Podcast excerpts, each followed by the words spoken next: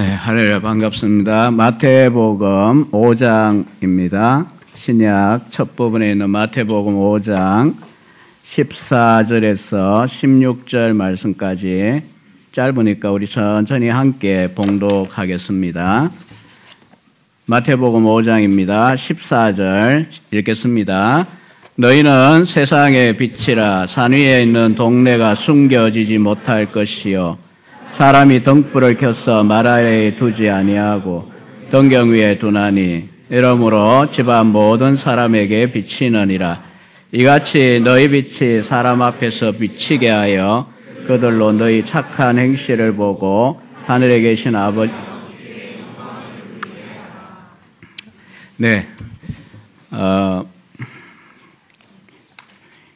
일찍 일어나서 준비해서 이 시간에 나오신 우리 성도님들 각각의 처지 형편 상황 마음의 또 정서 상태가 다르지만 전능하신 또 전지하신 우리 하나님 아버지의 은혜와 긍휼이 이 예배 시간 가운데 다 깨달아지고 경험되어지기를 축원합니다. 그 찰스 펄전 목사님이 19세기 이 마이크 앰프 시설 없던 시절에 런던 메트로폴리탄 어, 태버너클 예, 교회당에 수천 명 앞에 매주 설교를 하셨죠. 요즘 말로 하면 대형교회, 런던의 유일한 대형교회 목사님이셨죠. 그리고 주일 지나면 설교가 바로 전송되어서 뭐 영어권에 그 설교 한 편 인쇄되어서 또 공급되고 할 정도였어요. 그렇지만 그분도 때때로 영적인 침체를 많이 겪었습니다. 이 몸에는 통풍이라는 것이 있어가지고 그 고통이 오면 뭐 들어 주변에 있는 분들 있을지 모르는데 엄청 고통스럽고 어려도 요즘처럼 발전하지 않던 시절이었는데 그때는 이제 한 번씩 외곽으로 가서 주일 사역을 쉬고 쉬어야만 했습니다. 한 번은 시골에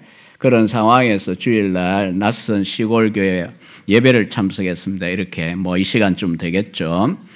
근데 이제 이거 담임 목사님이 뭐 뒤에 당신은 인터넷, 텔레비전 이런 매스미디어 발전 안 했으니까 뭐 찰스 펄전이 와 있다라고는 생각도 못하고 낯선 사람이 하나 앉아 있긴 한데 마침 이분이 워낙 스펄전의 설교가 유명하다 보니까 그날 스펄전 설교 원고 그대로 설교를 했습니다. 제가 여기 와서 감히 박순영 목사님 책을 들고 설교를 하면 어떤 상황이 벌어 기억 못 하실걸요, 대부분은. 근데 어쨌든 간에 스펄전은 그렇게 유명했어요. 목사님들이 설교를 거의 뺏기다시피 하고 할 정도로. 그런데 이제 마치고 난 다음에 이 스펄전은 침체 상황에서 굉장히 은혜를 받았어요. 그래서 이제 목사님께 가서 오늘 목사님 설교를 통해 큰 은혜를 받았습니다. 누구십니까? 찰스 스펄전입니다. 했어요. 목사가 얼어붙었죠, 이제. 막 벌벌벌 떱니다. 사실 오늘 목사님 설교 제가 어, 읽었습니다. 이랬더니 스펄전 목사님 이 말을 했어요. 그래도 하나님께 감사를 드린다고. 내가 만들었던 빵을 통하여 오늘 내 영혼을 먹여주시니 너무 감사하다고. 여러분, 주일날 강단에 목회자가 설 때도 기대가 그거고요. 우리 성도님들도 당연히 초점이 우리가 맞아야 되는데 바로 하나님을 만나고 임재 앞에 영적으로 서고 육신의 눈으로 본다는 게 아니죠. 그 다음에 이제 또 하나님의 은혜나 긍휼이나 자비나 이런 하나님의 속성들, 소위 선하심이 혹은 뭐 노래로도 부르는 시편 27편 4절의 말로 하면 하나님의 아름다우심이 그 어찌 머리로만의 문제겠습니까? 말씀을 통하여 전인적으로 경험되는 그런 은혜를 우리가 피차 사모하는 게 주일 오는 이유입니다. 오늘 이 세상의 빛이라 제가 지난주에 속한 교회 양천구에 있는데 오후 설교를 세상의 소금이라를 했기 때문에 그냥 자연스럽게 이어서 빛이라라는 이 본문만 오늘 제가 같이 나누려고 준비했습니다. 어, 소크라테스의 제자 하면 철학자 플라톤이죠. 동굴의 비유 아마 중고등학교 이 무슨 시간에도 읽었을 것 같은데요. 이 동굴의 비유라는 것은 어, 그의 유명한 대작 플라톤 하면 책을 많이 썼지만 대작 딱 꼽히는 첫 번째 오는 게 국가편입니다. Πολιτεία라고 헬라어로는 읽는데 어, 7권에 보면 이 동굴의 비유가 나와요. 대략 이야기 드리면 이 동굴 속에 결박된 채로 죄수들이 어, 있습니다. 죄수들은 태어날 때부터 손이 묶여 있고 뒤를 돌아볼 수가 없어요. 예, 고정이 되어 있어요. 동굴의 안쪽 벽만 쳐다보게 되어 있어요. 그런데 이제 죄수가 바라보는 그 벽에는 여러 가지 그림자가 뒤에서부터 이제 투영되어 가지고 비추이죠. 평생을 그렇게 살면 어떻게 될까요? 그게 실제다, 진리다 이렇게 믿고 살게 되겠죠. 하지만 그 중에 한 죄수가 결박에 풀려 나와 뒤를 돌아보고 밖을 나가 세상을 보게 된다면 새로운 세상, 이게 진짜였구나. 그건 그림자였구나. 허영이었구나. 라고 하는 걸 깨닫게 된다는 거죠. 이때까지 동굴의 뒤에서 비춰오는 그 빛, 그리고 그 빛에 의하여 반사된 그림자 세계를 진짜 세계라고 믿고 살았다라고 하는 걸 깨닫게 될 거라는 겁니다. 어, 그러니까 이, 이 성경도 그리스어, 신약은 그리스어로 되어 있죠. 우리 때때로 설교할 최승락 원장님이 고신의 신약학자신데 뭐 어쨌든 간에 헬라어 혹은 그리스어입니다. 그리스어에서 진리라고 하는 단어, 뭐 영어는 다 아실 테고요. truth 해서 뭐 그냥 truth일 뿐인데 헬라어는 아 레테이아라는 단어를 써요. 아 레테이아. 알레테이아라는 이 단어는 바로 이런 이제 그리스 사람들이 갖고 있는 옛 어떤 신화적인 이야기를 바탕으로 하고 있어요. 인간이 영혼이 원래 영혼만인데 어, 이땅 위에 몸을 입도록 형벌을 받았다. 우리는 전혀 아니죠. 몸 자체가 하나님의 창조 작품인데 어쨌든 그리스인들은 그렇게 생각했고요. 몸을 입고 올 때에 이제 건너는 강이 레 테의 강입니다. 레테의 뜻이 뭐냐? 망각이에요. 망각. 그런데 이제 진리에 이른다는 거는 동굴에 갇혔던 이 재수를 철학으로 깨우쳐 가지고 인생은 이렇게 짐승처럼 살면 안 돼. 이데아의 세계가 있어. 제가 철학 강의하려는 건 아니고 오늘 본문 접속하려고 지금 서두가 그런데 아, 이렇게 이제 어, 해서 어, 진리의 세계, 참 진리, 참 세계를 깨닫게 될 때에 뭐가 제거됩니까? 망각에서 아는 부정사거든요. 영어도 그렇지만 부정사. 망각을 벗어나요. 원래 알았던 것을 깨닫게 돼요. 어두웠던 인생이 이제 빛 속으로 들어오게 되는 거. 이게 알레세이아. 신약에도 어, 요한복음 18장 19장에 보면 예수님이 빌라도 법정에서 신문을 받고 빌라도가 티 에스틴 알레세이아 진리가 뭐냐? 너 진리를 증거하기 위하여 왔다고 하는데 그 진리가 뭐야? 이렇게 했을 때 빌라도의 머릿속에도 염두에 둔 게 이런 신화적인 이야기예요. 하지만 예수님은 답을 안 하셨죠. 왜냐하면 그런 이야기하고 관계가 없으니까. 아, 그래서 이 플라톤은 사실은 인간이 태어나가지고 얼마나 전적으로, 지적으로 지금 문제 상황이고 도덕적으로도 그러고 우리말로 하면 전적인 타락의 조건에 있는가를 플라톤도 벽을 더듬어 보면서 깨달았으니까 성현입니다. 지혜자입니다. 하지만 그 답답한 심경을 남보다 더 뚜렷하게 느꼈을 뿐이지 답을 얻지 못한 사람이잖아요. 플라톤의 파이돈이란 저서에 보면 우리 인간이 얼마나 지금 상태가 심각하냐 이렇게 자기 이야기기도 했죠. 우리가 이 이성 혹은 이해라고 하는 우리의 생각하는 이 힘이잖아요. 이런 작은 뗏목을 타고 흑암과 의심의 바다를 항해하고 있는데 우리 인생의 처지가 그렇대요. 흑암의 그 바다에 북두 칠성도 혹은 북극성도 보이지 않는 그런 어둠의 바다에 내 이성 혹은 타고난 이해라고 하는 힘을 가지고 배를 저 인생을 살아야 되는데 어떻게 되겠어요, 결과가? 자기도 답이 없는 거죠. 그래서 이제 그가 발견한 건 이거예요. 그냥 희구했지만 우리처럼 얻진 못했죠. 인간이 좀 더 확실하고 안전하게 인간을 인도해 줄 수 있는 하나님의 신탁 혹은 신의 계시를 발견할 수 없다면 우리는 정말 위험하기 그지없는 상태다. 이게 플라톤의 말입니다. 오늘날까지라도 서구 지혜와 지식의 지성의 가장 근본적인 그 근원을 플라톤이라고 이야기하죠. 플라톤에 대한 주석에 불과하다. 2500년의 서양 철학사. 그렇지만 그분이 깨달은 건 동굴에 갇혀 있는 죄수의 상황. 폭풍을 치는 어두운 바다를 별빛 하나 없이 지금이야 나침반이나 기계가 있지만 당신은 북극성이 안 보이면 방향 감각을 잡을 수가 없잖아요. 그런 상태에 있는 인간의 모습. 어디에서 와서 어디로 가야 하는지, 왜 살아야 되는지, 무엇을 위해 살아야 되는지를 알지 못하고 방황하다가 생을 끝내야 되는 인간의 비극을 잘 드러내주는 이야기입니다. 성경에서 말씀하는 이 세상의 본질이 무엇인가요? 5장 13절 읽지 않은 부분을 보면 소금이 필요한 부패한 상태입니다. 오늘 14절에 빛이라고 했는데 빛의 반대는 어두움이잖아요. 즉 세상은 부패하여 멸망으로 치닫고 있는 게 본질이고요. 깜깜하고 절망적이고 죽음이 지배하는 곳이 바로 이 세상에 대한 성경의 진단입니다.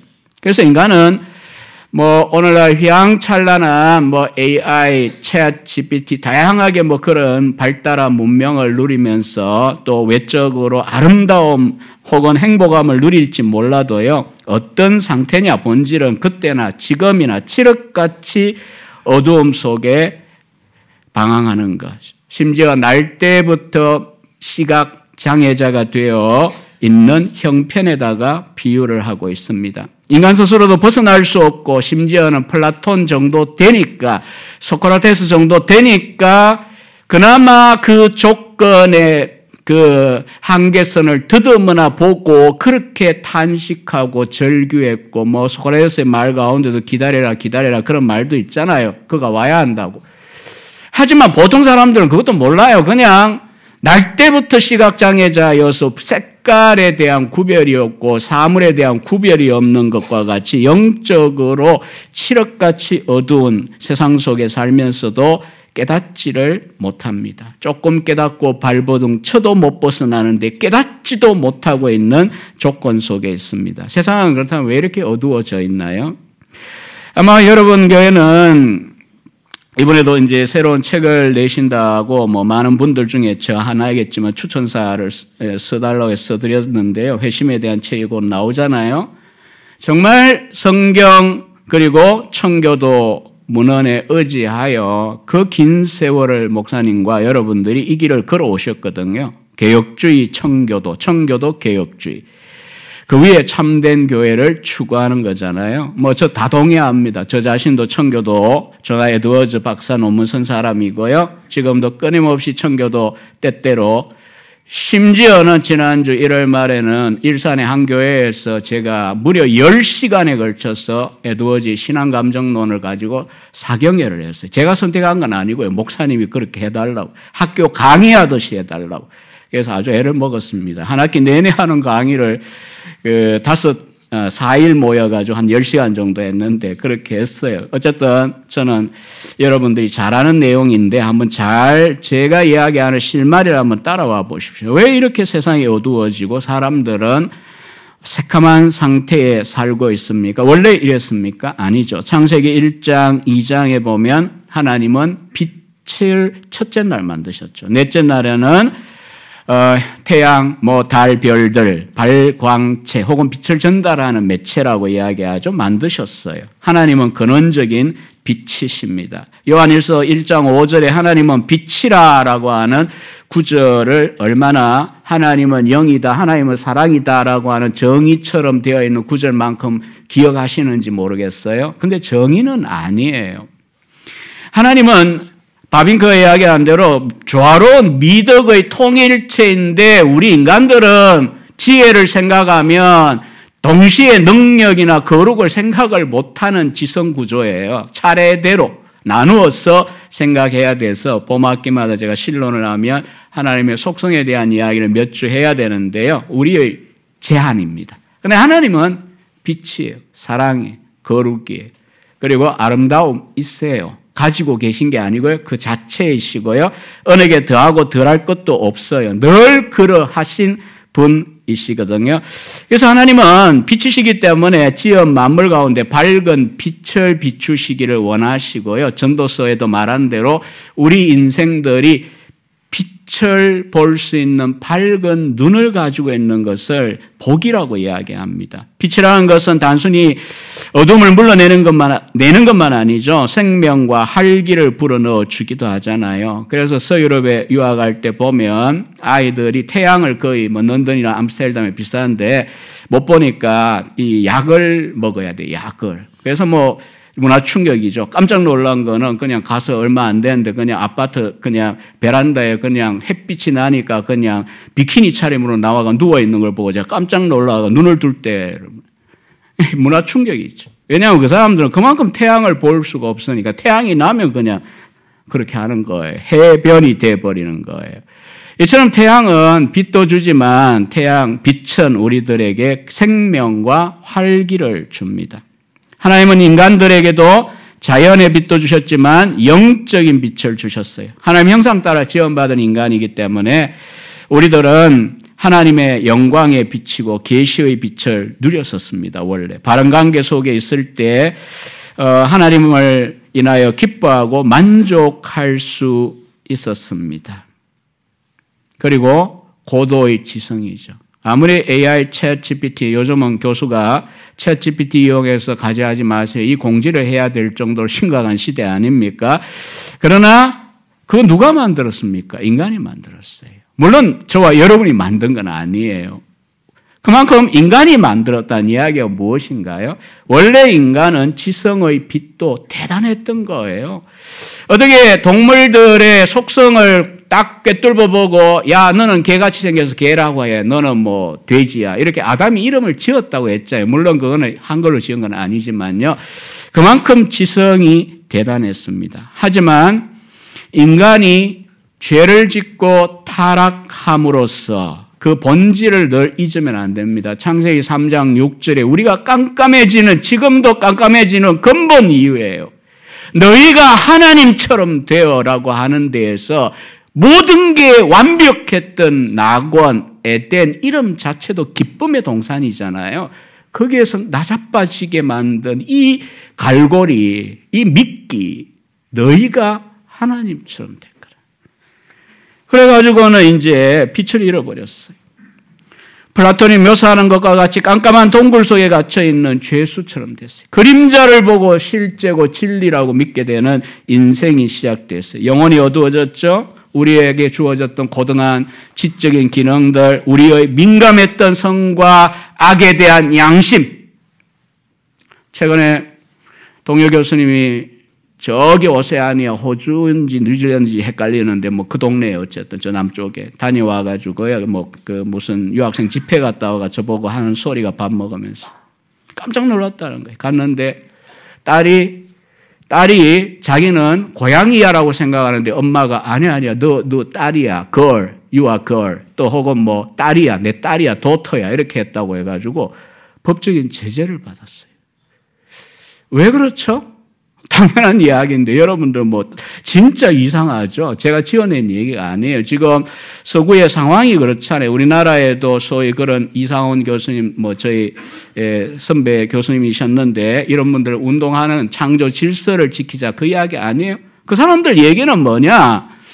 아니 사람이 내가 남자라고 생각하면 남자고 여자라고 생각하면 여자고 개라고 생각하면 개지 그걸 왜 네가 간섭하냐 이거예요. 여러분, 성과 악의 절대 기준을 하나님을 인정하지 않고 하나님처럼 되려고 하니까 결과 오늘날은 여기까지 왔고 이보다 더 갈 거예요. 흑암의 문화가 지배하는 세상입니다. 이거 누가 이렇게 만들었을까요? 사람입니다. 우리들입니다. 우리의 조상부터 시작했지만 그리고 이 이면에는 어둠의 영인 사탄이 지배하고 있습니다. 그래서 마귀 혹은 사탄의 별명이 중에 하나가 어두운 의 영이잖아요. 하나님은 God is light. 하나님은 빛이시라. 이거라면 사탄은 어두움의 영이라고 불리우잖아요. 마치 전원 공급이 차단되어 보면 모든 조명 시설 또 전자기계 다 의미가 없어집니다. 마찬가지로 하나님과의 관계가 단절되고 나면 영혼은 칠흑 같은 어두움 속에 거할 수밖에 없습니다. 그래서 사람들은 자신들의 상황을 어둡고 이렇게 근본적인 진리와 근본적인 선과 악을 판별할 수 있는 원래 자질을 받았던 자였다는 것에 대한 기억조차도 가지지 못합니다. 그래서 이제 종교다운주의나 상대주의처럼 그냥 뭐 일리가 있어. 너 말 일리 있어. 너의 말도 일리가 있어. 내 말도 일리가 있고 우리끼리 다 뭐 공존하자. 평화롭게. 종교도 심지어 그렇게 된 거고요. 성적인 문제도 그렇게 되어 가는 거예요. 절대적인 하나님의 기준이 있어라는 그것만 용납하지 않는 게 오늘날의 상대주의적인 세계관입니다. 여러분 그것도 하나로 인정해 주면 좋을 것 같은데 인정 안 해요. 어, 친구가 이제 원주민 친구가 같이 몇 년 공부했던 친구가 인도의 꼴까따에서 수십 년 사역하고 있습니다. 원주민 친구예요. 근데 총신 와서 공부하고 한글을 얼마나 잘하는지 아바지 하고 돌아다니는 친구인데 근데 이 양반이 나보고 이야기하더라고요. 별로 관심도 없어가지고 연구도 안 했는데 힌두교의 문제 신들이 많아요. 일본처럼 대신에 뭘 안 하면 되냐 하면 예수님만 구주고 예수님만 신이야라고 하는 이 말만 안 하면 봐준다는 거죠. 예수도 수억 뭐 수십억인지 모르겠는데 신중에 하나야. 성 하나님도 그래. 그러면 오케이 뭐 다다 익선 아니야 이런 건데 만약 이분만이 이렇게 나가면 결국은 용납을 못 하고요. 심하면은 폭탄 테러 대상도 되기도 하는 겁니다. 여러분, 인간의 실상입니다. 게다가 사람들은 지혜와 재주, 교양, 학식, 이런 예술들을 발전시키면서 우리가 왜 어두워? 계몽인이야. 계몽주의 이래 사람들은 그렇게 생각하고 있습니다. 이게 바로 눈이 감겼고, 아니요, 눈을 떴는데 어둡고 보이지 않는데도 불구하고 자기가 밝고 빛 가운데 있다라고 하는 이 착 각을 하게 하는 이것이 바로 타락의 무서움 중에 하나입니다. 우리가 전도나 회심 집회 하시고 또 평소에도 전도하시지만 특히 친한 친구들, 가족들 전도해 보십시오. 얼마나 멀쩡하고 나보다 나은 면들 많이 가졌고 내가 덕을 보기도 했는데 딱 요 지점에 오면 아, 소경이 맞구나 깨달아져요. 예수님을 이야기해 보십시오. 너는 그대로 있다가는 지옥에 갈 수밖에 없어. 제발 예수님을 믿어. 이렇게 딱 이야기할 때 그게 안 들립니다. 그래서 요한복음 9장에 보면 예수님께서 소경의 눈을 어, 요즘은 뭐 사실 시각 장애자라고 했는데 성경이 다 바꾸지를 않았더라고요. 어쨌든 시각 장애자의 눈을 띄워준 사건이 있잖아요. 그랬더니 바리새인이 주일날 뭔 안식일날 무슨 짓을 하냐고 난리가 났고요. 논쟁을 하는데 이때에 그 무시받던 눈먼 자는 눈을 떠서 빛을 보고 있고 주님도 만났는데 그렇게 당대의 사회를 주장하고 있던 지배계층인 바리새인들은 오히려 그 예수님의 행동을 탓하고 정죄하려고 하니까 예수님은 이렇게 말씀하셨어요. 내가 심판하러 이 세상에 왔으니 보지 못하는 자들은 보게 하고 본다고 하는 자들은 번역이 그렇습니다. 맹인이 되게 하려 합니다. 요한복음 9장 39절 이하에 있는 말입니다. 이렇게 했더니 바리새인들은 당연히 현대인들이 자기 버전대로 당연히 반발할 듯이 당시 버전으로 이렇게 반발. 뭐 우리가 소경이라고 맹인이라고 그러면서 오히려 막 그렇게 정, 종교적으로 막 욕설을 퍼붓죠. 그때 예수님의 답이 뭡니까? 차라리 너희가 시각장애자, 맹인이라고 하는 거 알았다면 죄가 없겠지만 본다고 하니 너희 죄가 그대로 있다. 다시 말하면 회복 불가능이라는 거죠. 어두움 속에 눈 감고 있고 절, 동굴 속에 벽에 비친 그림자를 보면서 진짜라고 믿고 자기들의 시대에 오늘 우리 시대 같으면 인터넷이나 이런 매스미디어를 통해 만들어져 가거나 법제화 되어 가는 이런 것들이 절대 기준이 되어 버리면서 아니 인간이 뭐 그렇지라고 모든 걸 상대화시켜 버렸을 때 예수님 말씀에 대입하면 어떤 걸까요? 차라리 너희들이 깜깜함 속에 있으면서 더듬으면서 나는 길을 모릅니다. 어디가 길입니까? 내 눈이 어둡습니다. 나의 눈을 좀 띄워 주세요. 여러분, 공부를 잘하는 사람이 더 공부에 대해 절박할까요? 공부 못하는 학생들이 더 절박할까요? 당연히 공부 잘하는 사람입니다. 여러분, 우리가 은혜 가운데 이렇게 눈이 띄어서 빛이라고 하는 설교까지 들을 정도가 된 우리들 입장에서 보면 답답함이 세상 사람들보다 우리가 더 크다는 거 아십니까? 답답해요. 몰랐어. 아는 거 감사. 근데 안, 모르는 게 더 많으니까. 내가 이르러야 될 신앙의 축복과 초대의 자리는 저긴데 내가 머물고 있는 데는 세상 사람과 다를 바가 없이 조금 나은 것 같은 이런 상태에 대한 답답함. 제가 어, 눈이 보다시피 많이 안 좋다 보니까 당뇨도 겹쳐서 제가 성경 신약을 읽으면서 탄식이 나오는 단어 하나가 있어요. 뭐냐 하면은 소경을 보고 뭘 해주고, 뭘 해줄까라고 예수님이 물으셨을 때 그때 소경이 대답한 말이 뭐라고 했어요? 당연히 소경은 눈먼 자는 보고 싶습니다 잖아요. 다시. 헬라 아나 블레포라는 동사인데 저는 가끔 뭐 여러분들 위한 게 아니고 저 자신을 위한 거니까 신학자고 하니까 하나님 앞에 주여 아나 블레포 내가 다시 보기를 원합니다. 아니 눈 뜨고 있는데 뭘 다시 봐요? 그만큼 이제 육신의 눈도 어두우니까 좀 더 밝게 세상을 보고 책을 볼 수 있으면 좋겠다 이런 생각이기도 하고요. 영적으로도 똑같아요. 하나님 내가 아는 게 도대체 무엇입니까?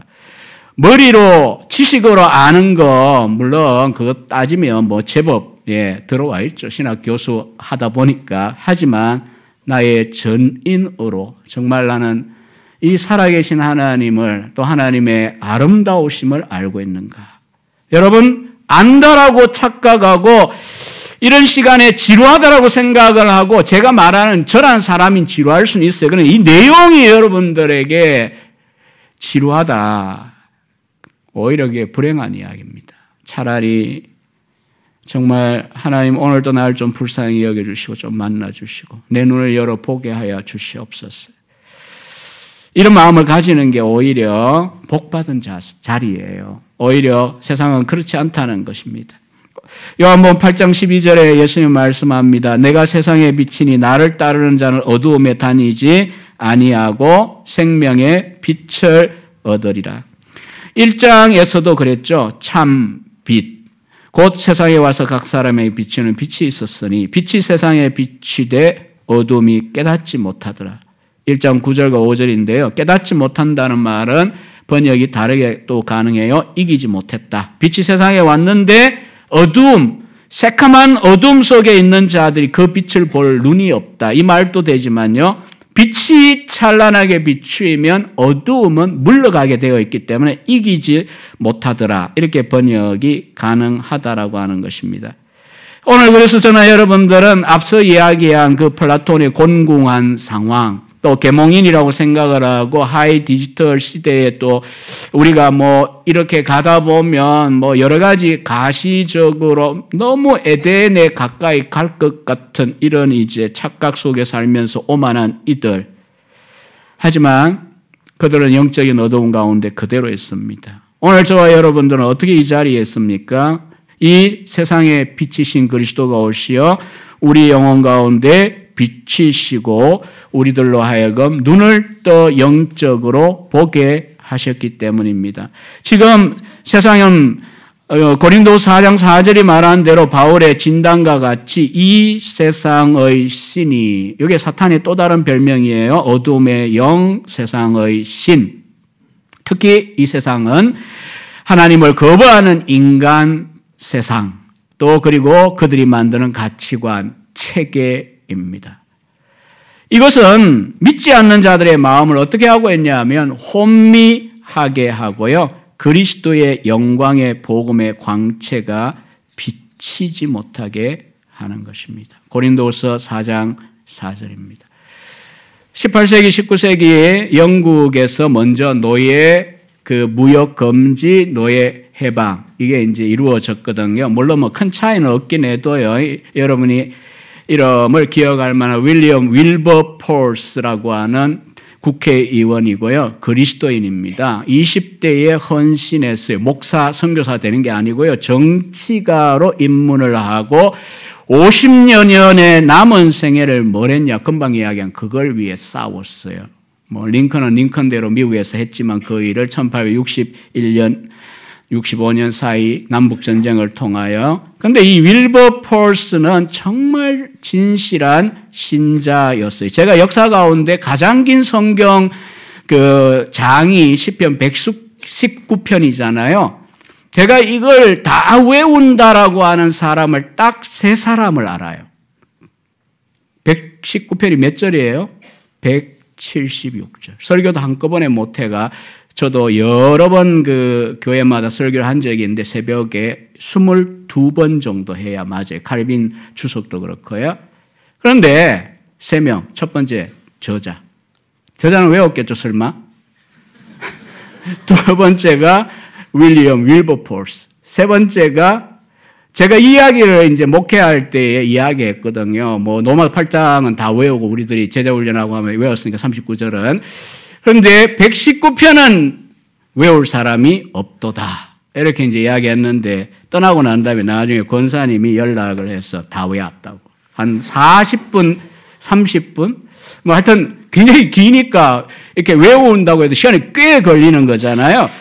그러니까 이 윌버 폴스가 이제 이런 신앙심을 가지고 주의를 정치가도 주의를 지키기 얼마나 어려워. 근데도 주의를 탁 지키면서 감사하고 있고 이런데 한 번에 이제 나중에 수상이 된 친구 피터를 데리고 어, 런던에 예배당에 갔어요. 자, 이제 주일 지키고 또 이제 전도 차원에서 믿음이 별로 없는 친구 데리고 갔어요. 정말 그 설교를 통하여 윌버 폴스는 깊은 감동, 도전, 회복, 그리고 정말 하나님의 은혜를 듬뿍 받고 하늘에 올라간 것 같은 느낌으로 나왔어요. 피터에게 묻습니다. 오늘 설교 정말 은혜로웠지. 근데 이 친구가 완전히 억지로 참고 견디다 나온 얼굴을 하고 하는 말이 도대체 그 설교자가 뭔 말 하는지 나는 하나도 모르겠더라. 정말 지루해 죽을 뻔했다고. 여러분 이 차이를 만드는 건요. 금방 고린도 4장 4절 읽었는데요.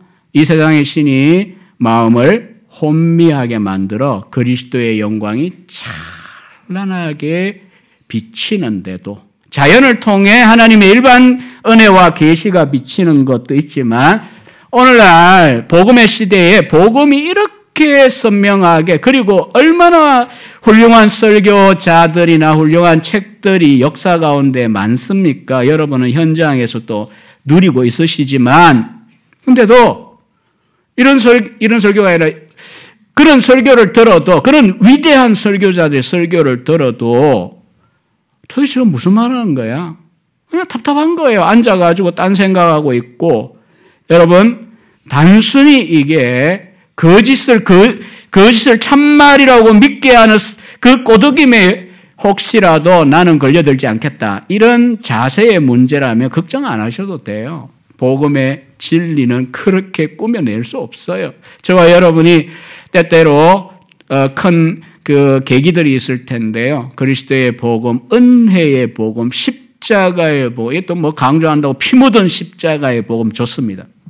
그 영광을 우리가 얼마나 어, 감격하고 눈을 떠서 보는 그런 것과 같은 경험을 하지 않았습니까? 근데 비신자는 그게 안 된다는 이 차이 우리가 기억해야 되고요. 그래서 오늘 이제 본문에 뭐 5장 14절에 보면요. 우리들을 보고 한 말이죠. 제자들과 우리들을 보고 너희는 세상의 빛이다. 근데 사실 이 번역은 영어만 해도 이제 강조가 되어 있지만 어, 이 헬라어 본문은요. 강조형이에요. 너희만이 세상의 그 빛이다. You are the light of the world. 너희만이 세상의 빛이다. 그리스도인은 이 세상의 어두움 세상 속에 살고 있지만 더 이상 이 어두움 속에 속한 자가 아닙니다. 우리가 전형적으로 세계관 공부나 이런 공부할 때 어, 배운 대로죠. 세상 속에 살지만 세상에 속한 자가 아닌 존재. 우리는 어두운 세상 속에 있지만 이미 영적으로는 변화되었어요. 골로새 1장 13, 14절에 바울이 말한 대로 그가 우리를 허감의 권세, 고린도 4장 4절이 바로 그 권세죠. 건져냈어. 그의 사랑의 아들의 나라에로 옮기셨다. 그리고 에베소 5장 8절도 우리가 누구냐? 오늘날 워낙 세상의 매체가 우리들을 눈에 보이는 것들로 다 지금 엎어뜨리고 납잡아뜨리고 그냥 주눅을 들게 만들기 때문에 하나님의 이 말씀으로 젊은이들도 자꾸 자기 자신을 향하여 설득하고 설교해야 돼. 여러분, 여러분 자신에게 설교해야 돼. 에베소 5장 8절은 뭐라 그러나요? 너희가 전에는 어두움이었더니 이제는 주님 안에서 빛이라. 너희는 세상의 빛이라. 너희만이 세상의 빛이라. 맞는 말이잖아요. 그래서 우리가 어떻게 살아야 되냐? 빛의 자녀들처럼 행해야 된다는 것입니다. 우리 세계 그리스도인들이 즐거이 부르는 찬송가 혹은 깊은 감동 속에 정말 눈물로 때로는 부를 수 있는 찬송가 중에 하나가 305장이잖아요. 나 같은 죄인 살리신 흑인 그 노예 어, 옮기는 선박 선장이었잖아요. 윌버포스 시대의 존 뉴턴. 이 존 뉴턴의 가사잖아요. 우리말은 잃었던 생명 찾았고 광명을 얻었네. 1절 하반절에 보면 그렇게 되어 있어요. 그러나 영어는 문자적으로 이게 길기 때문에 문자적으로 번역을 안 했는데 내가 한때는 잃어버린 바 되었으나 그러나 이제는 나는 찾아진 바 되었고 나는 어두 어, 시각 장애자 블라인드 맹인이었으나 but now I see 그러나 나는 이제는 보노라. 여러분 우리가 우리의 입으로 부르고 있는 찬송가도 너희가 세상의 빛이라. 왜 이 어두운 세상 속에 우리가 빛입니까? 비추이기 위해서는 우리 가운데 빛이 들어온 자여야 되는데 빛의 세계 속에 옮겨진 자여야 되는데 그게 바로 그리스도가 구속하신 은혜의 결과입니다. 성령께서 우리를 거듭나게 하고 회심하게 하며 영적인 조명을 하셔서 이게 새로운 기능이 생기는 건 아니지만 우리의 지성 속에 머릿속에 어둡다가 광명한 빛이 쫙 비치는 것 같아요. 그래서 하나님에 대한 이야기, 말씀에 대한 이야기, 세상이 하나님이 지었다. 하나님이 이렇게 1, 2, 3장 창세기 창조했고 이 문제가 죄 때문이야. 구원의 길은 이밖에 왜 없냐? 전적 타락의 문제, 그리스도의 십자가만이 왜 점가된 의만이 왜 기준이 되는가에 대하여 이게 깨달아지는 거예요. 말씀을 공부하고 배우고 설교를 듣다 보면. 왜요? 시각장애자가 개안을 한 것과 같아요. 눈을 뜬 거예요. 눈을 뜬 거. 그래서 나는 was blind, but now I see. 나는 맹인이었다가 이제는 그러나 이제는 나는 본다고. 이 노예 선장이었던 양반도 이렇게 고백했고 그 뒤를 따라 300여 년 동안 우리가 같이 고백하고 있잖아요. 그래서 우리들은 어, 세상에 대하여 이제 사명이 사명이 앞에 13절은 소금이었다면 부패하는 세상에 어두운 세상에 우리 할 일은 빛입니다. 이 어둠과 빛은 사소한 차이가 아니고 근본적인 차이고 큰 차이기 때문에 헷갈리거나 혼, 어, 혼돈될 수가 없죠. 그래서 예수님은 이어지는 구절에 이런 말을 했습니다. 믿는 자들이 세상에 숨는다는 게 얼마나 불가능한가를 이렇게 말했잖아요. 산 위에 있는 동네가 숨겨지지 못할 것이야. 여러분 부산이나 뉴욕시티 같은 그렇게 예, 밤에 찬란한 그 도시들이 숨겨질 수 있나요? 옛날 이제 2000년 전이니까 산 위에 있는 동네라는 표현을 썼잖아요. 두드러지게 되어 있고요. 어두운 밤에는 더 두드러지죠.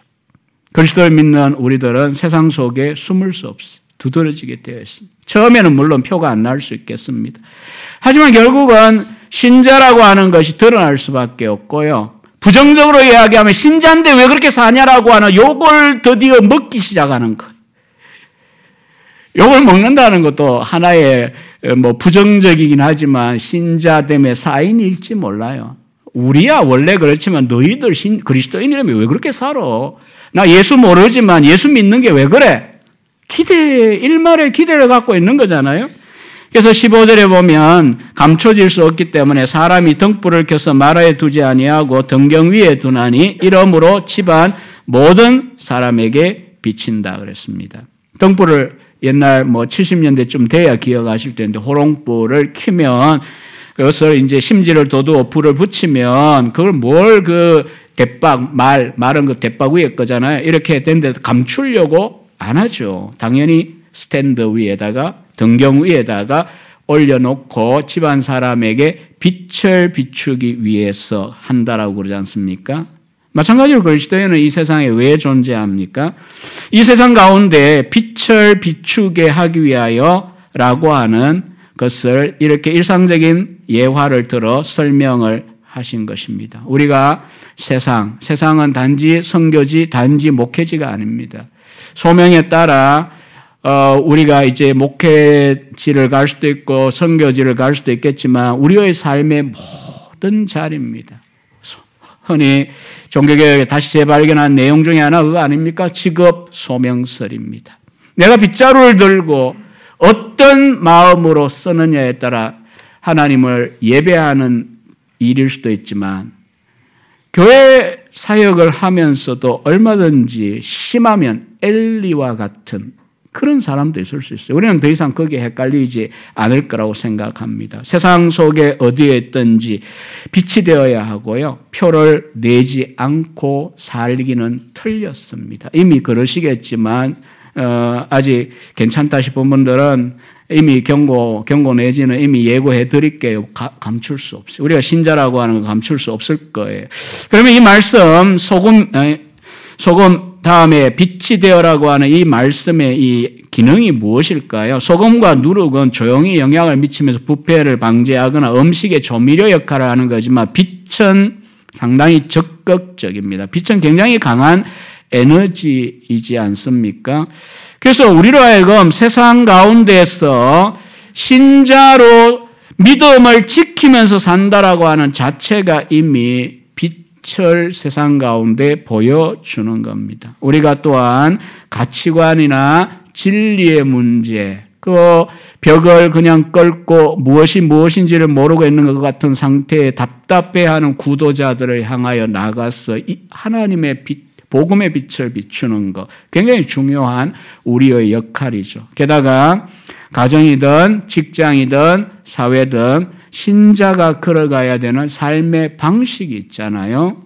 그리고 그렇게 살다 보면 분명히 세상은 깨닫습니다. 저 사람은 가치관이 다르고 세계관이 다르고 사는 이유가 다르다라고 하는 것. 그리고 이 빛이 된다고 하는 또 하나의 성경적인 기능이 있습니다. 선지자적인 사명입니다. 구약의 선지자들은 세상의 부패에 대하여 특히 자기 동포들이죠. 오늘 아마 한국 교회가 그런 면에서 많은 어떤 면에서 전체 교회의 분위기를 본다면 상황을 본다면 이 선지자 기능이 참 필요할 겁니다. 근데 사실은 누구도 선지자적인 기능을 철 모를 때는 좋아하지만 이 정신 차리고 나면요 안 하려고 해요. 안 하려고. 왜냐하면 불편해지잖아요. 당장 힘들잖아요. 그냥 뭐 그래 뭐 너는 뭐 예수 믿든 말든 알아서 하고 나는 예수 믿겠다. 이러고 살아야 가정도 평화롭잖아요. 제사를 지내든 뭐 어, 추도식을 하든 말든 각자의 그냥 각자 도생을 하는 게 편하지 않냐. 근데 이게 문제는요. 목회자도 이 생각을 가져요. 어, 여러분 목사님 말고요. 현장 목회하다 보면 오죽하면 저 같은 경우에도 때론 뭐 여러분한테는 전혀 11년 동안 지나 그런 식의 설교 한 적이 없는데요. 이 실제 양떼를 맡은 목회자 입장에 서면 뭐 단소리도 하지만 때로는 대나무를 쪼개는 것 같은 소리도 해야 되거든요. 왜 본문이 그렇게 이야기하는 걸 내가 못 어갑니까? 그래서 설교 준비 다 해놓고도요. 어떤 날은요. 이 산상 설교도 그렇지만 특히 소선지서들. 야, 이 부목사님들한테 맡기고 잠수 탁까 잠깐. 오죽하면 그 생각을 제가 여러 번 했어요. 왜냐하면 내용 준비 다 했어요. 원고 다 준비하고 고생해가. 근데 내용을 보니까 안 좋아할 내용이에요. 교인들이 뭐 며칠을 고생하다가 왔는데 목사님이 뭐 저런 설교를 하려고 그러냐고 막 우리 사정도 모르고 이러면서 근데 단 한 번도 사실은 도망을 갈 수는 없어요. 이 지방이 얼마나 무서운데 한 번 잠수 탔다간 주일 날 교회 왔는데 제 방이 없어질 수 있어요. 예, 농담입니다. 이거는 뭐 하여튼 사명감 때문에 제가 마지막에는 그때 어쩔 수 없어요. 엎드려야 돼요. 하나님, 이거 저도 별로 내용이 별로입니다.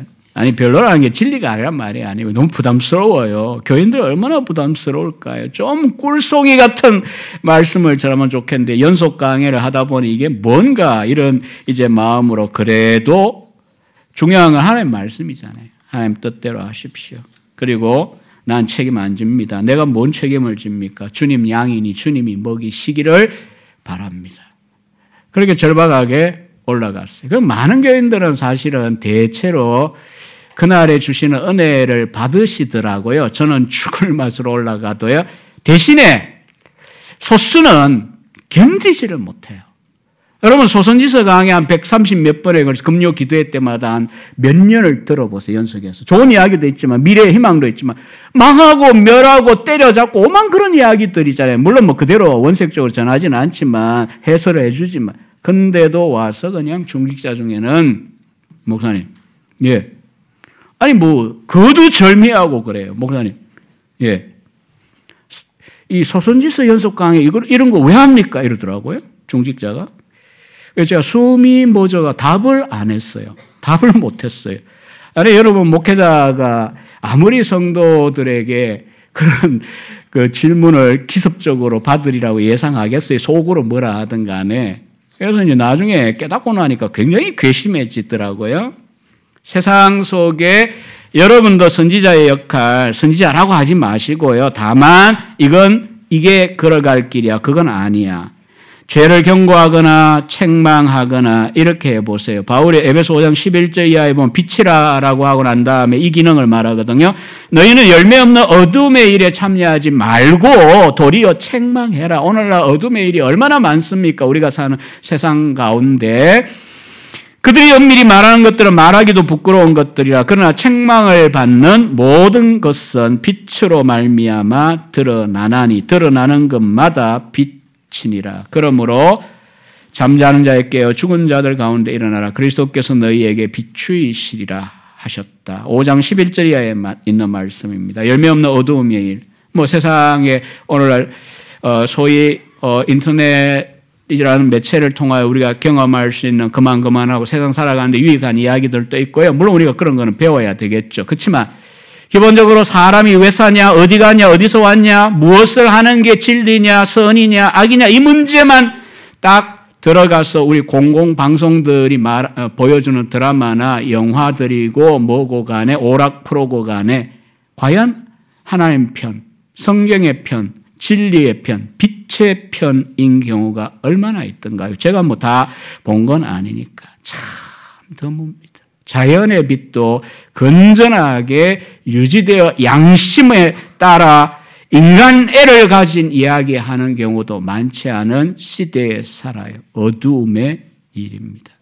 우리는 선지자적인 사명을 감당해야 됩니다. 그리고 여러분이 혹은 사회 가운데 지위가 되고 능력이 되시고 바꿀 만한 결정권자의 자리에 있다면 뭐 그게 어느 곳이든 간에 구조적인 변화도 필요할 겁니다.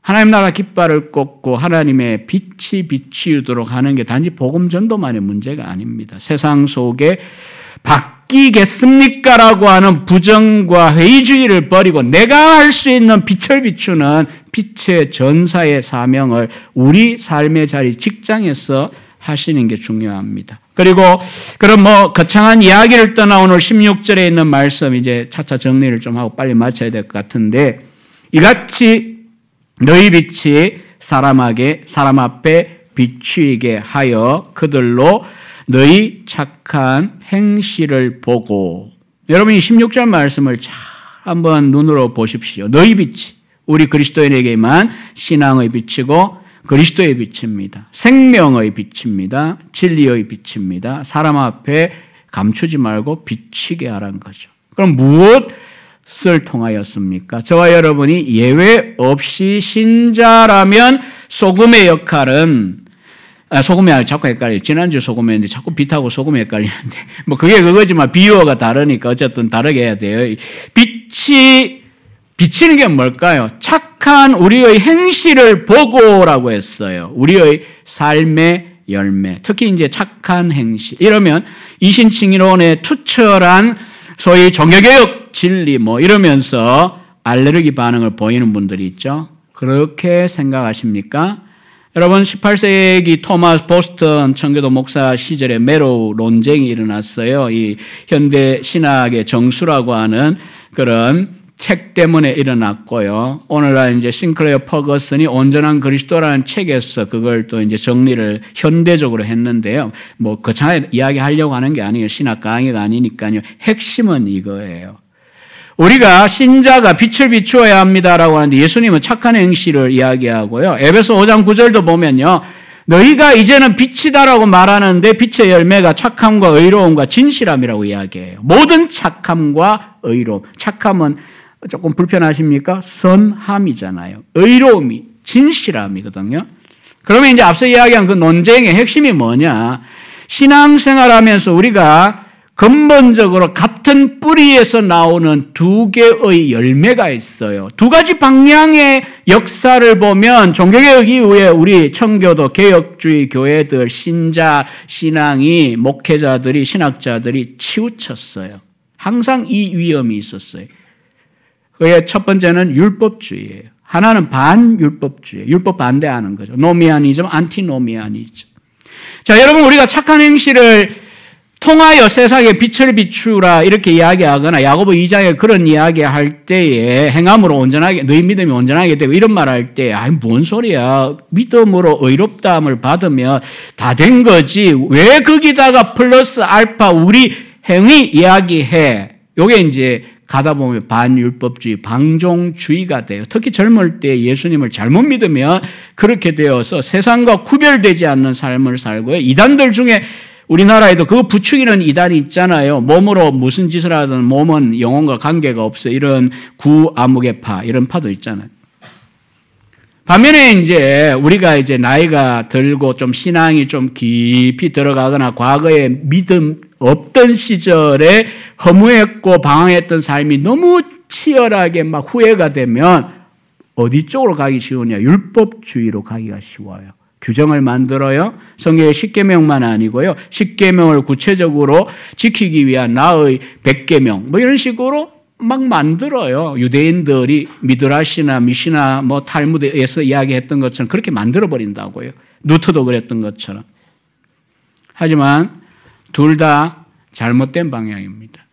그 뿌리가 뭐라고요? 싱클레어 퍼거슨 교수는 단적으로 비은혜라 그랬어요. 은혜를 모르기 때문이다. non grace입니다. 은혜를 알면 내가 구원받은 것이 하나님의 전적인 은혜, sola gratia, 또 오직 믿음으로, 오직 그리스도 때문에 이 오, 다섯 가지 오직이 하나하나 주옥같이 우리 영혼에 빛나요. 가슴에 요동쳐요. 그렇지만 그게 끝인가요? 아니요. 칭의를 받은 자들은 이 땅 위에 그냥 데려가지 않고 살려놓으셨어요. 살게 하셨어요. 교회를 주셨어요. 이런 이제 우리의 인생을 주셨어요. 이제는 눈을 떠서 보면서 새로운 인생을 살아라 라고 하면서 주신 인생이 저와 여러분의 지나온 생이고요. 앞으로 남아있는 생이거든요. 그럼 뭐 하라는 거죠? 구원론적으로는 성화의 길입니다. 거룩해져 가는. 주님을 닮아가는 거잖아요. 주님 닮아가는데 입으로 담습니까? 머리로 담습 예, 머리로도 담고 입으로도 담고 바른 말하고 진리 말하고 복음 말하고. 그러나 이제 우리의 정서가 변하고 우리의 삶의 방향이 바뀌죠. 어떤 이유, 세상적 이유 때문이 아니고 주님이 기뻐하는 이유 시기에 우리는 모든 착함과 의로움과 그런 쪽의 열매를 추구하게 되어 있습니다. 갈라디아 5장 22, 23절에 성령의 열매 할 때에 한 가, 하나의 열매, 단수형이거든요. 선택 아닙니다. 사랑이라 가평, 오래 참음, 자비, 양선, 충성, 온유, 절제. 이 같은 것을 금지할 법이 없어요. 세상에 어떤 법이 이 아홉 가지 열매를 금지하려고 하겠습니까? 그러나 세상에 어떤 법이나 어떤 것으로도 이걸 못 만듭니다. 왜? 거듭난 자. 성령의 열매이기 때문입니다. 여러분, 이와 같은 열매들을 맺고 살아갈 때 오늘 결론은요, 16절 하반절에 있습니다. 이같이 너희 빛이 사람 앞에 비치게 하여 선을 행하란 말이잖아요. 빛을 비치는 방식은 그럼 결과가 무엇일까요? 그들로 하늘에 계신 너희 아버지께 영광을 돌리게 하라. 그들은 세상입니다. 세상이 보고 어, 우리 안에 없는 생명이고 우리 안에 없는 가치, 우리 안에 없는 열매고 은혜이니까 은혜의 본질은 몰라도요 외적으로 우리의 삶이 예컨대 흑인 노예 400만을 해방을 시키는 남북 전쟁 결과 어쨌든 흑인들 입장에서 볼 때는 엄청난 일이잖아요. 신분제 타파, 남녀 차별을 없애는 그런 것들이 전부 기독교적 가치에서 오잖아요. 하나님의 형상이라고 하는 심지어 오늘 우리들에게 가장 절망적으로 아니면 무관심한 우리의 절벽 같은 이야기, 남북의 평화로운 통일과 과연 이 나라의 미래에 주님 오시기 전까지 무슨 선교 한국인이 뭐냐 하는 이 소망이 있을까? 얼마나 불가능해 보입니까? 어쨌든 간에 복음만이 할 수가 있어요. 왜? 사람이 바뀌어야 신분제든 노예제든 뭐 권리투쟁이든 경제적인 어, 발전이든 그 동력이 되어 주기 때문이죠. 그러나 우리가 단순히 이렇게 살아가는 이유는 단순히 우리가 누구인가 드러내는데 멈추지 않아요. 혹은 세상에 칭찬만 받으려고 있는데 있지도 않아요. 하늘에 계신 너희 아버지께 영광을 돌리게 하려 합니다. 여러분 우리는 칼빈이나 개혁자의 말로 오직 하나님께 영광, 솔리데오 글로리아 반복을 많이 하고 듣습니다만 이거는 누트나 칼빈의 말도 아니고요. 사실은 예수님께서 이미 하신 말씀이에요. 하나님께 영광을 돌리게 하라. 그렇게 욕먹는 게 아니라 세상이 긍정적으로 아 예수 믿으니까 다르네. 도대체 너의 그 원인과 원리와 힘과 근거가 뭐야? 예수 믿는 게 도대체 뭔데? 이렇게 이제 주목을 하게 하는 거죠.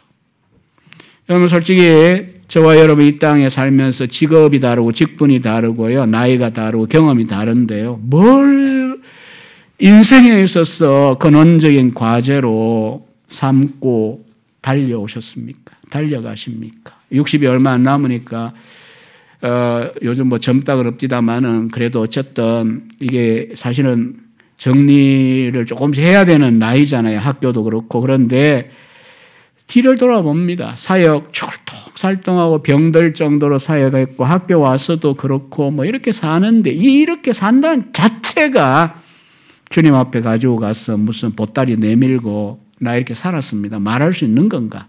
저는 알죠. 오늘 이 말씀과 같이.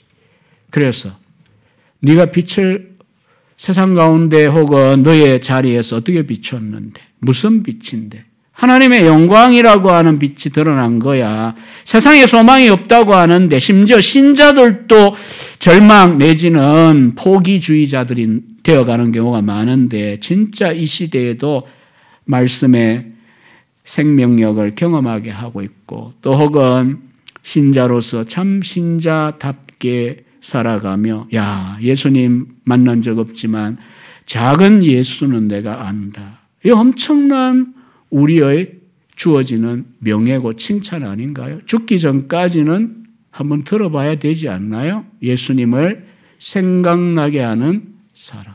우리가 이름 잊혀지고요. 뭐 치매 오면 잊혀지죠, 뭐. 하지만 우리의 영혼으로 우리의 옆에 있는 가족이나 우리의 후배들이 정말 예수님을 누구신가를 우리에게 보여준 물론 작은 예수죠. 예수가 된다면 전혀 아닙니다. 하나님의 영광을 드러내는 그와 같은 삶을 살아가는 것. 이게 우리의 남은 생의 목표가 돼야 됩니다. 외적으로 무엇 쌓고 무엇 획득하고는 부수적인 문제입니다. 그것마저도 내가 하나님께 영광을 돌려드리기 위하 여. 여러분, 우리 미래가 창창한 젊은 세대들에게 부탁합니다.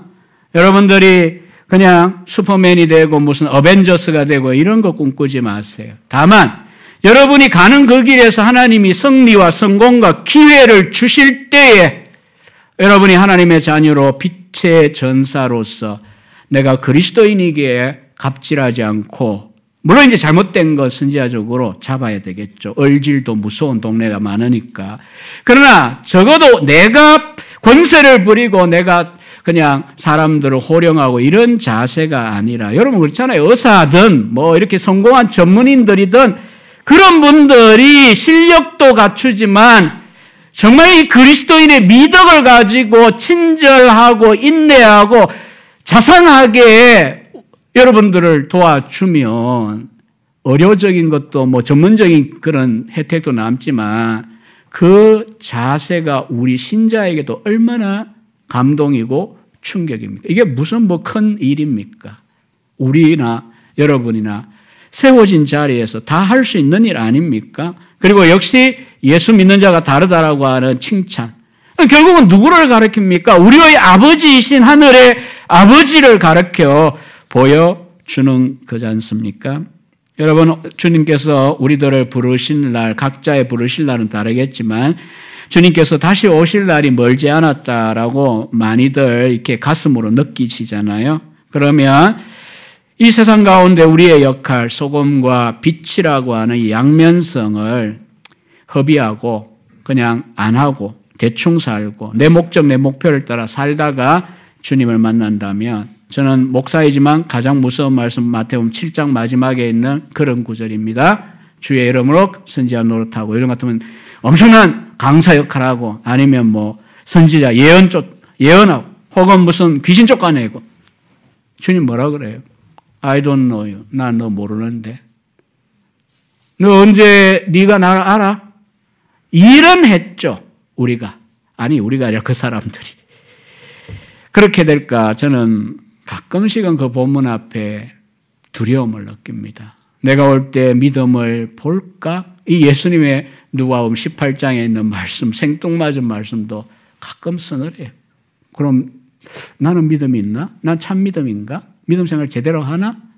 이런 이제 반성들을 하게 됩니다. 이렇게 살아있을 때 하는 게 좋습니다. 긴장하고 깨어있고 내가 빛인가? 세상은 왜 저렇게 휘황찬란한데 어둠이라고 성경은 말하지? 나는 세상 속에 어떤 빛을 비춰야 되지? 이와 같은 고민, 이 교회 생활을 통하여 잘 정돈이 되시고요. 너희만이 세상의 빛이야. 라고 하시는 예수님의 말씀에 순종하여 어, 하나님께 영광 돌려드리는 저와 여러분들의 남은 생애가 되시기를 주의 이름으로 축원합니다. 기도하겠습니다.